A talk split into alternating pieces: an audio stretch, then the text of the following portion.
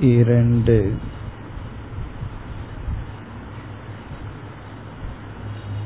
ஒன்றுக்கொன்று முற்றிலும் வேறுபடும் சூழ்நிலையை கற்பனை செய்வோம்.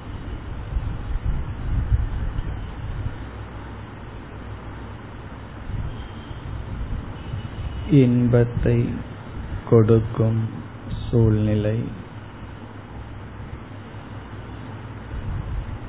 துயரத்தை கொடுக்கும் சூழ்நிலை.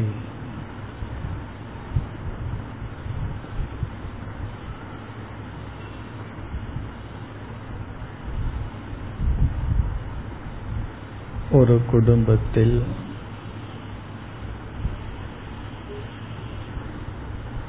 ஒரு குழந்தை பிறந்துள்ளது.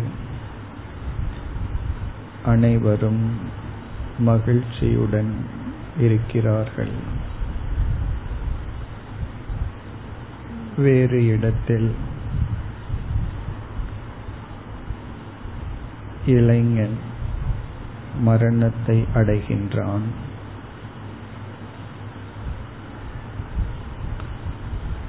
இளம் வயதில் இருக்கின்ற ஒருவனுடைய மரணம்.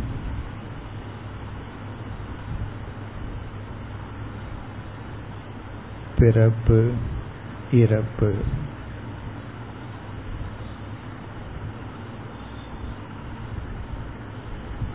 இந்த சூழ்நிலையை கற்பனை செய்து இதில் நான் மகிழும் கூட்டத்திலும் துயரப்படும் கூட்டத்திலும் இல்லாதவன்.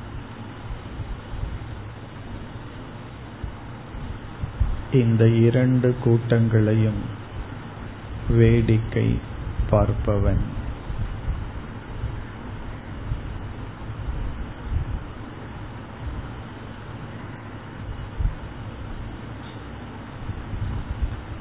அந்த நான் வேடிக்கை பார்க்கின்ற நான்.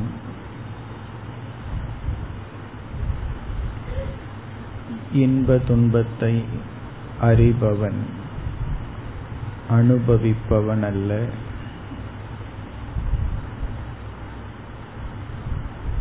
இன்ப துன்பத்தை அறிபவன் ஆனால் அனுபவிப்பவன் அல்ல.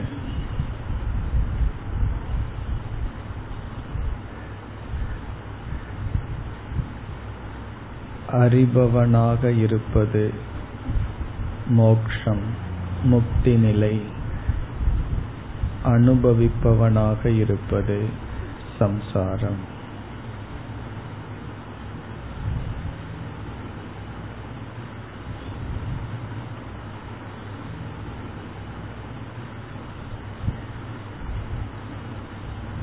நம்மை சுற்றி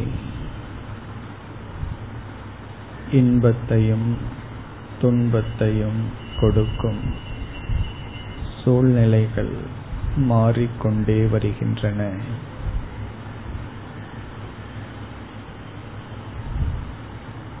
இன்பத்தை கொடுக்கும் சூழ்நிலை தொடர்ந்து நிற்பதில்லை. துன்பத்தை கொடுக்கும் சூழ்நிலையும் தொடர்ந்து நிற்பதில்லை.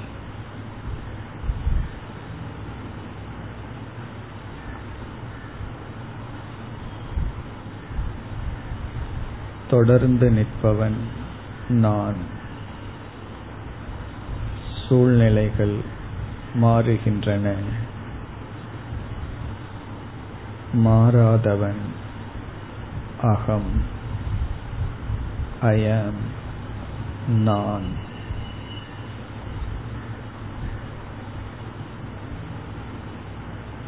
இந்த நானை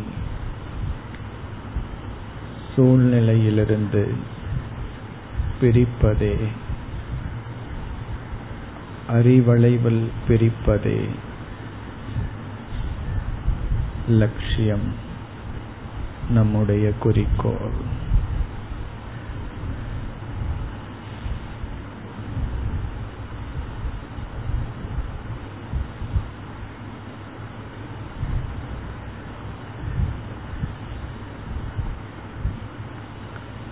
நிதித்தியாசனத்தில் நாம் பெற்ற அறிவின் துணை கொண்டு நான் இன்ப துன்பங்களை அறிபவன். நான் இன்ப துன்பங்களை அனுபவிப்பவன் அல்ல என்று உணர வேண்டும். இந்த வாக்கியத்தை சிந்தித்துக் கொண்டு அமர்ந்திருப்போம். நான்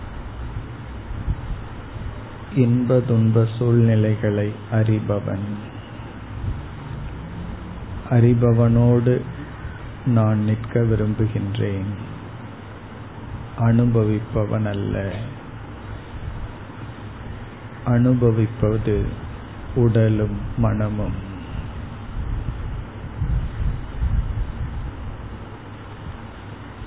நான் இன்ப துன்பங்களை அறிபவன் அனுபவிப்பவன் அல்ல. அனுபவிப்பது உடல் மனம் இவைகள்.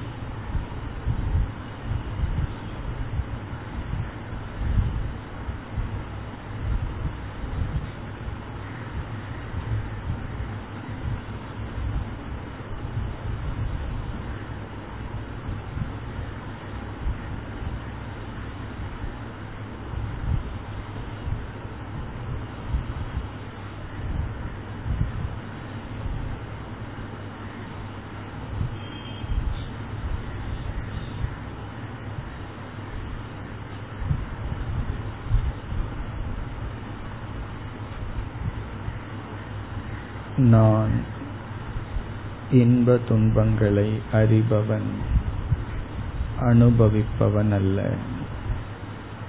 அனுபவிப்பது உடலும் மனமும்.